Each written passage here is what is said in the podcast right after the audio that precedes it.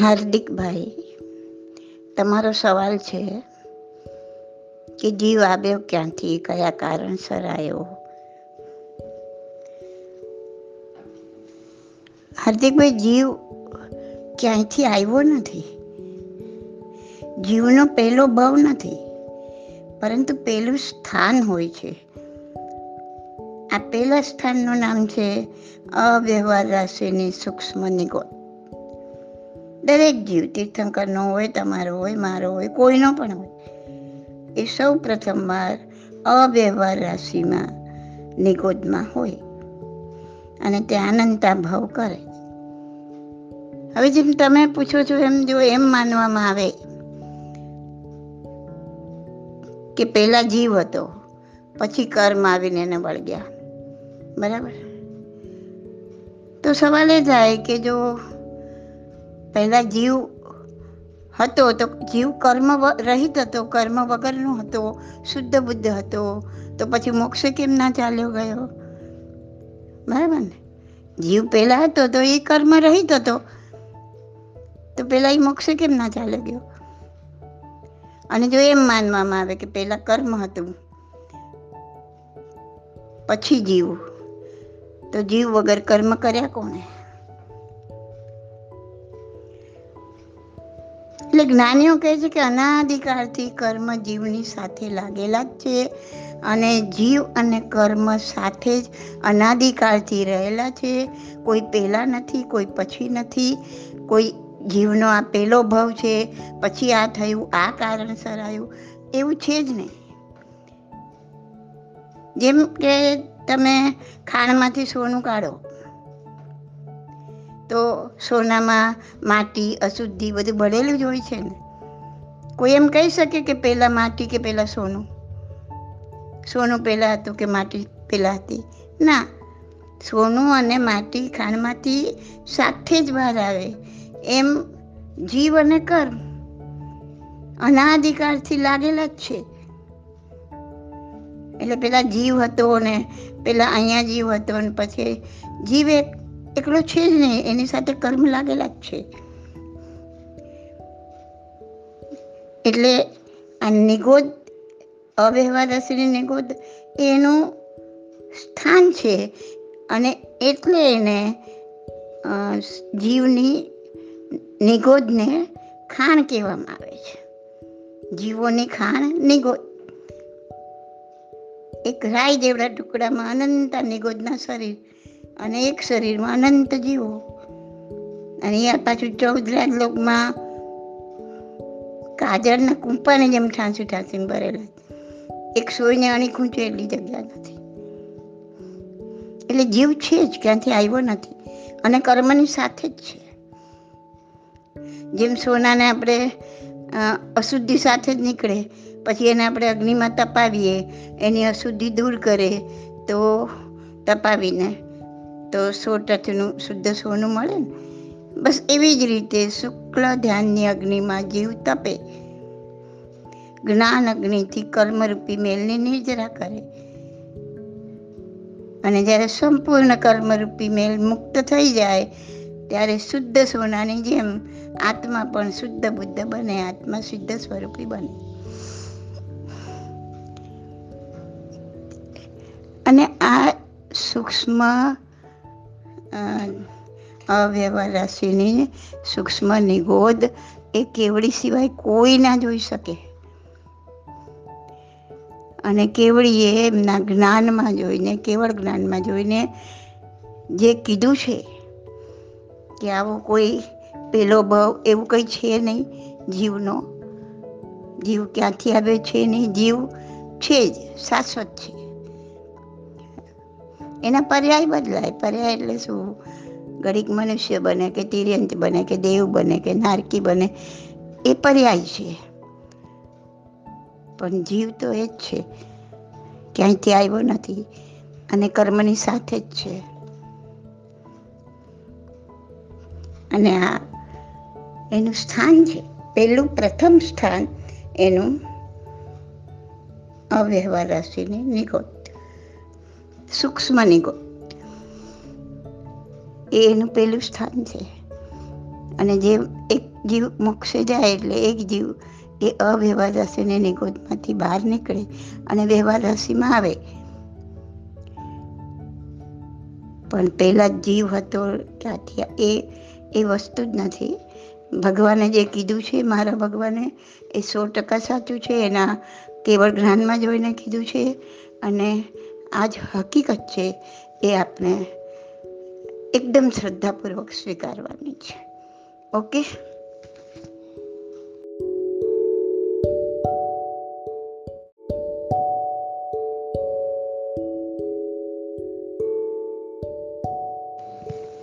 યશભાઈ તમારો સવાલ છે કે અવ્યવહાર રાશિના જીવ દસ પ્રકારના સૂક્ષ્મ સ્થાવરમાં જ હોય કે પછી બીજા બાર પ્રકારના બાદર સ્થાવરમાં પણ હોય. યશભાઈ, અવ્યવહાર રાશિના જીવ સૂક્ષ્મ સ્થાવરમાં જ હોય. જો એ બાદરમાં આવે ને, તો એ વ્યવહાર રાશિના જીવ થઈ ગયા. કેમ કે એનો વ્યવહાર ચાલુ થઈ ગયો, એની સાયકલ ચાલુ થઈ ગઈ. પણ દસ પ્રકારના સૂક્ષ્મ સ્થાવરમાં નહીં, હા. એ ફક્ત ને ફક્ત સાધારણ વનસ્પતિ કાય. અવ્યવહાર રાશિના જીવ સૂક્ષ્મ સાધારણ વનસ્પતિ કાયના સૂક્ષ્મ નિગોદના જીવ છે. અવ્યવહાર રાશિ એટલે શું કે જે જીવો હજી સુધી ક્યારે પણ સૂક્ષ્મ નિગોદ નામની વનસ્પતિ જે આકાશમાં ખીચોખીચ ભરેલી છે. સર્વત્ર. એમાંથી કદી પણ બહાર આવ્યા જ નથી. એ સૂક્ષ્મમાંથી બાદરમાં પણ નથી આવ્યા. એ સાધારણમાંથી પ્રત્યેકમાં પણ નથી આવ્યા. એ વનસ્પતિ કાયમાંથી હજી પૃથ્વી, પાણી, અગ્નિ, વાયુ એમાં પણ ક્યાંય જન્મ્યા નથી. કીડી વગેરે કશાયમાં નથી. એ જીવો અવ્યવહાર રાશિના સૂક્ષ્મ એવા નિગોદ જીવો કહેવાય. એટલે અવ્યવહાર રાશિના જીવો માટે ફક્ત ને ફક્ત સૂક્ષ્મ, સાધારણ વનસ્પતિ કાય. હા, એમાં બે ભેદ લઈ શકાય, પર્યાપ્તા અને અપર્યાપ્તા. પણ કેવા સૂક્ષ્મ? સૂક્ષ્મ એટલે કેવા કે બે પાંચની સંખ્યામાં તો ન જ દેખાય. પણ જેવો કરોડો, અબજો, અસંખ્યનો જથ્થો બને ને, તોય ના દેખાય. એને સૂક્ષ્મ કહેવાય. જે આંખેથી દેખાય છે એ સૂક્ષ્મ ના કહેવાય. જે જીવો થોડો જથ્થો બનતા દેખાય ને, એ બાદર કહેવાય. નિગોદ નામની વનસ્પતિ બે પ્રકારની છે, સૂક્ષ્મ અને બાદર. આ લીલ ફૂગ બટાટા, એ બધા બાદર નિગોદ કહેવાય. સાધારણ વનસ્પતિ એટલે એક શરીરમાં અનંત જીવોનો વાસ. એક શરીરમાં અનંત જીવો રહે, એકથી સાથે જન્મે. શરીરને બનાવે, આહારને ગ્રહણ કરે. ને શ્વાસોશ્વાસ લે અને સાથે મૃત્યુ પામે. એ સાધારણ વનસ્પતિ કાય કહેવાય. અને જેઓના એક શરીરમાં એક જીવ હોય ને, એ પ્રત્યેક વનસ્પતિ કાય પ્રત્યેક વનસ્પતિ કાયવાળી વનસ્પતિ. પણ જીવો તો ફક્ત સૂક્ષ્મ સાધારણ વનસ્પતિ કાયમાં જે જીવો હોય ને, તેને જ અવ્યવહાર રાશિની નિગોત કહેવાય. આપણ કેટલીક વાર એવું બને કે આ અવ્યવહાર રાશિમાંથી નીકળી, એટલે કે આ સૂક્ષ્મ નિગોદમાંથી બહાર નીકળેલો જીવ ફરી પાછો સૂક્ષ્મ નિગોદમાં જાય, તો તે સૂક્ષ્મ નિગોદનો જીવ તો કહેવાય, પણ હવે તે અવ્યવહાર રાશિનો જીવ ના કહેવાય. હવે એ વ્યવહાર રાશિનો સૂક્ષ્મ નિગોદનો જીવ કહેવાય. ખ્યાલ આવે છે ને? કેમ કે એની સાયકલ ચાલુ થઈ ગઈ, એકવાર નીકળી ગયો. પછી પાછો સૂક્ષ્મ નિગોદમાં ચાલે ગયો જીવ.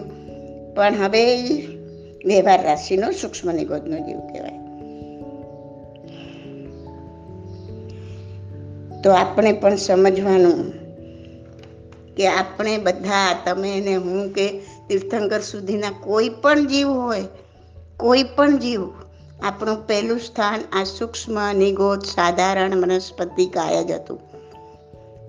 આપણે શેનો કોલર ઊંચો કર્યો છે ને એ જ ખબર નથી પડતી. અનંતા ભવ આ સ્થાનમાં રહીને આવ્યા છીએ. ને પાછા આ સ્થાનમાં નહીં ધકેલાય જેની કોઈ ગેરંટી નથી. હા, એટલો સંતોષ લેવાનો કે આપણે એમાંથી એકવાર બહાર નીકળ્યા.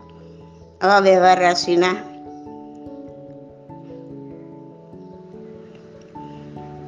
માંથી આપણે વ્યવહાર રાશિમાં આવ્યા. અવ્યવહાર રાશિના જીવ માટે નિયમ છે કે એક જીવ સિદ્ધ ભગવાન બને તો એક જીવ અવ્યવહાર રાશિમાંથી બહાર નીકળે. પણ હવે આપણે પાછા નિગોદમાં જઈએ તો હવે આપણા માટે આ ચાન્સ નથી. આ ચાન્સ પતી ગયો આપણો. હવે આપણે આપણી જાતે કર્મને નિર્જરા કરતાં કરતાં જાતે બહાર નીકળવાનું છે. જો ફરીથી એમાં પહોંચી ગયા તો. એ પણ અકામ નિજરા થશે સકામ નહીં થાય. અહીં માનવ ભાવ મળ્યો છે સકામ નિર્જરા કરીએ તો ફટાફટ આપણી રીલ ફરે ને ફટાફટ કર્મોનો ભૂક્કો બોલાય અને આ જીવ મુક્તિ પામે. બાકી તો આ ભાવમાં અને એના આગલા અનંતા જન્મોમાં આ એકેન્દ્રિય જીવો સાથે જેટલો આપણો પાલો પડ્યો છે, સૌથી વધુમાં વધુ આપણો પાલો તો એકેન્દ્રિય જીવ જોડે જ પડે ને, પૃથ્વી, પાણી, તેવું આવું વનસ્પતિ. અને બધાની સાથે જેટલા કર્મ બાંધ્યા છે, અનંતા અનંતા ભાવો, પાછા આવા એકેન્દ્રિયની ગોદમાં જઈને ખપાવવા પડશે. હિસાબ તો પૂરો કરવો જ પડશે. માટે હે માનવ, આ બધું જે નિગોદ વિશે જાણવા મળ્યું છે તે ફક્ત ચર્ચા માટે નહીં, પરીક્ષાઓ આપવા માટે નહીં. મને બધી ખબર છે એટલો સંતોષ મેળવવા માટે નહીં, પરંતુ જાણ્યા પછી સકામ નિજરા કરી મુક્તિ મેળવવા માટે હે માનવ તત્પર બન, નહીં તો પાછો એ જ ભવચક્કરની સાયકલમાં ધકેલાઈ જઈશ. ચોઈસ ઇઝ યોર્સ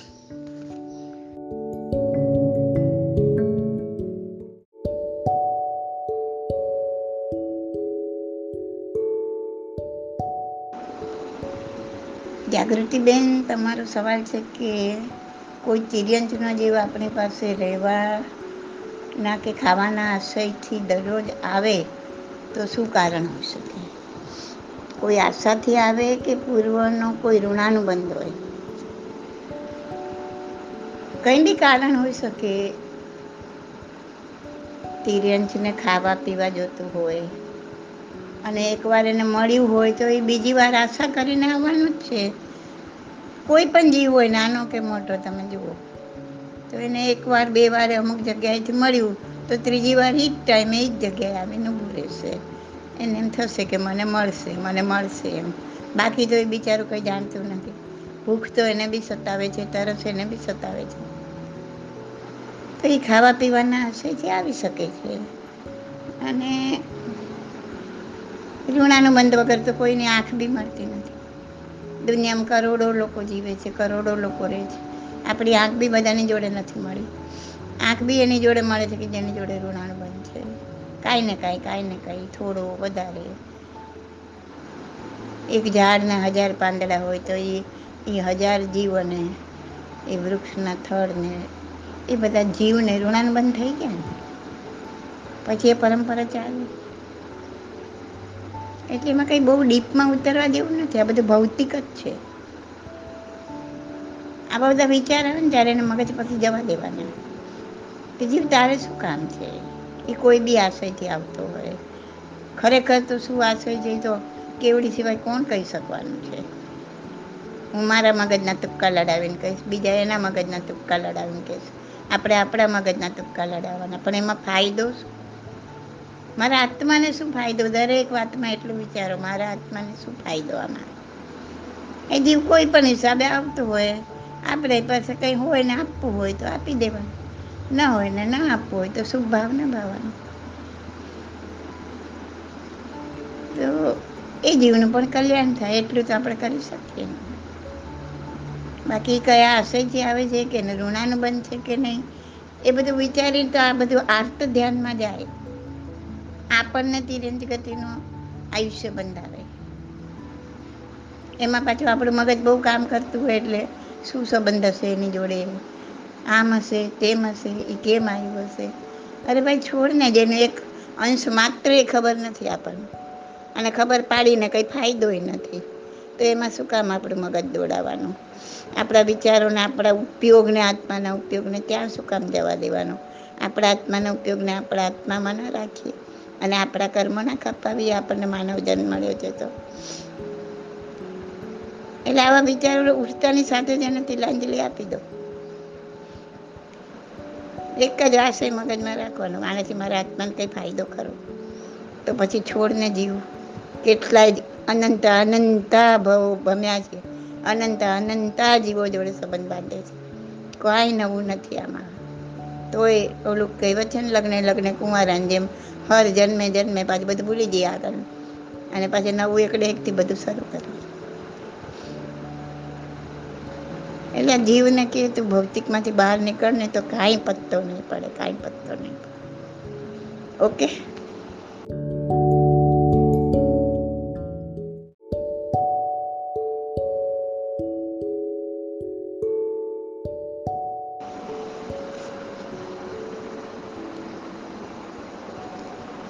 જાગૃતિ બેન, તમારો સવાલ છે કે તિર્યંત કે કોઈ માંગવા આવનારને સૂર્યાસ્ત પછી અન્ન કે પાણી આપવું જોઈએ કે નહીં? તમે એમને વિચારો ખાલી તિર્યંતનું ને માંગવાવાળાનું એમને વિચારો. તમે એમ વિચારો કે મારો દીકરો છે, મારા મા બાપ છે, મારા ઘરવાળા છે, એ લોકોને કોઈને રાતના એવો કોઈ પ્રોબ્લેમ થયો અને એમને રાતના ખાવાનું કે કંઈ પાણી આપવું પડે તો હું આપું કે નહીં? બધા માટે એક રૂલ રાખવાનો.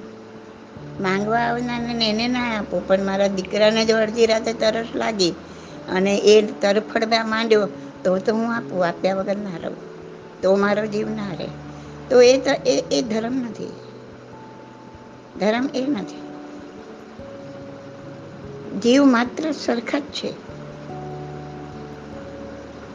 તો ક્યાં શું કરવું એ આપણે વિચારી લેવાનું કે આપણે કઈ કેટેગરી પર છીએ. હું એ કેટેગરી પર છું કે મારા ઘરના કંઈ પણ થઈ જાય તો હું રાતના કંઈ જ નહીં આપું. તો ઓકે તમારા માટે તો પછી એ પુણ્ય છે કે તમે કોઈને કંઈ ના આપો. પણ જો તમે એ કેટેગરીમાં નથી કે મારા ઘરનાને કોઈને કાંઈ થયું. અગર મને બી થયું તો હું એ લઈ લઉં એવી છું. પણ કોઈ માંગવા આવશે ને સૂર્યાસ્ત પછી ના અપાય. બરાબર? એનો રસ્તો કાઢવાનો આપણે પોતે કોઈ ના કહી શકે. હું તમને એમ કહું કે હા, આપો, વાંધો નથી તો હું પાપમાં પડું. હું શું કામ પડું ભાઈ? અને હું એમ કહું કે ના, આપો તો ઓલા ઓલા જીવ દુઃખી થાય તો એ મને પાપ તો હું બેમાંથી એક બી ના કહી શકું, કોઈ ના કહી શકે. અને કે તો એ પડે ખાડામાં. આ તો આપણે પોતે જ વિચારવાનું છે કે જો કોઈ વ્યક્તિ જો રોજ એ જ ટાઈમે આવીને પૂરે છે તેને કહીએ કે ભાઈ હવે હવેથી રાતના નહીં આવવાનું, તારે થોડું વહેલું આવવાનું. તિરંતને બી આદત નહીં પાડવાની. પણ એને વહેલું પ્રોવાઈડ કરી દેવાનું આપણે, એના ટાઈમ પહેલાં. તમે એના ટાઈમ પહેલાં બહાર પાણી મૂકી દીધું. પછી ભલે એ ક્યારે બી આવીને પીતો હોય તો એમાં પછી તમે જવાબદાર નથી. પણ એને આદત પાડો તમે, રોજ રાતના આવે ને રોજ રાતના એને આપવાની આદત પાડો, તો તમે જવાબદાર.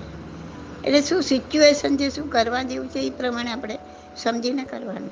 કોઈ જડતાપૂર્વક બી નથી કરવાનું, કાંઈ ખોટું બી નથી કરવાનું. ઓકે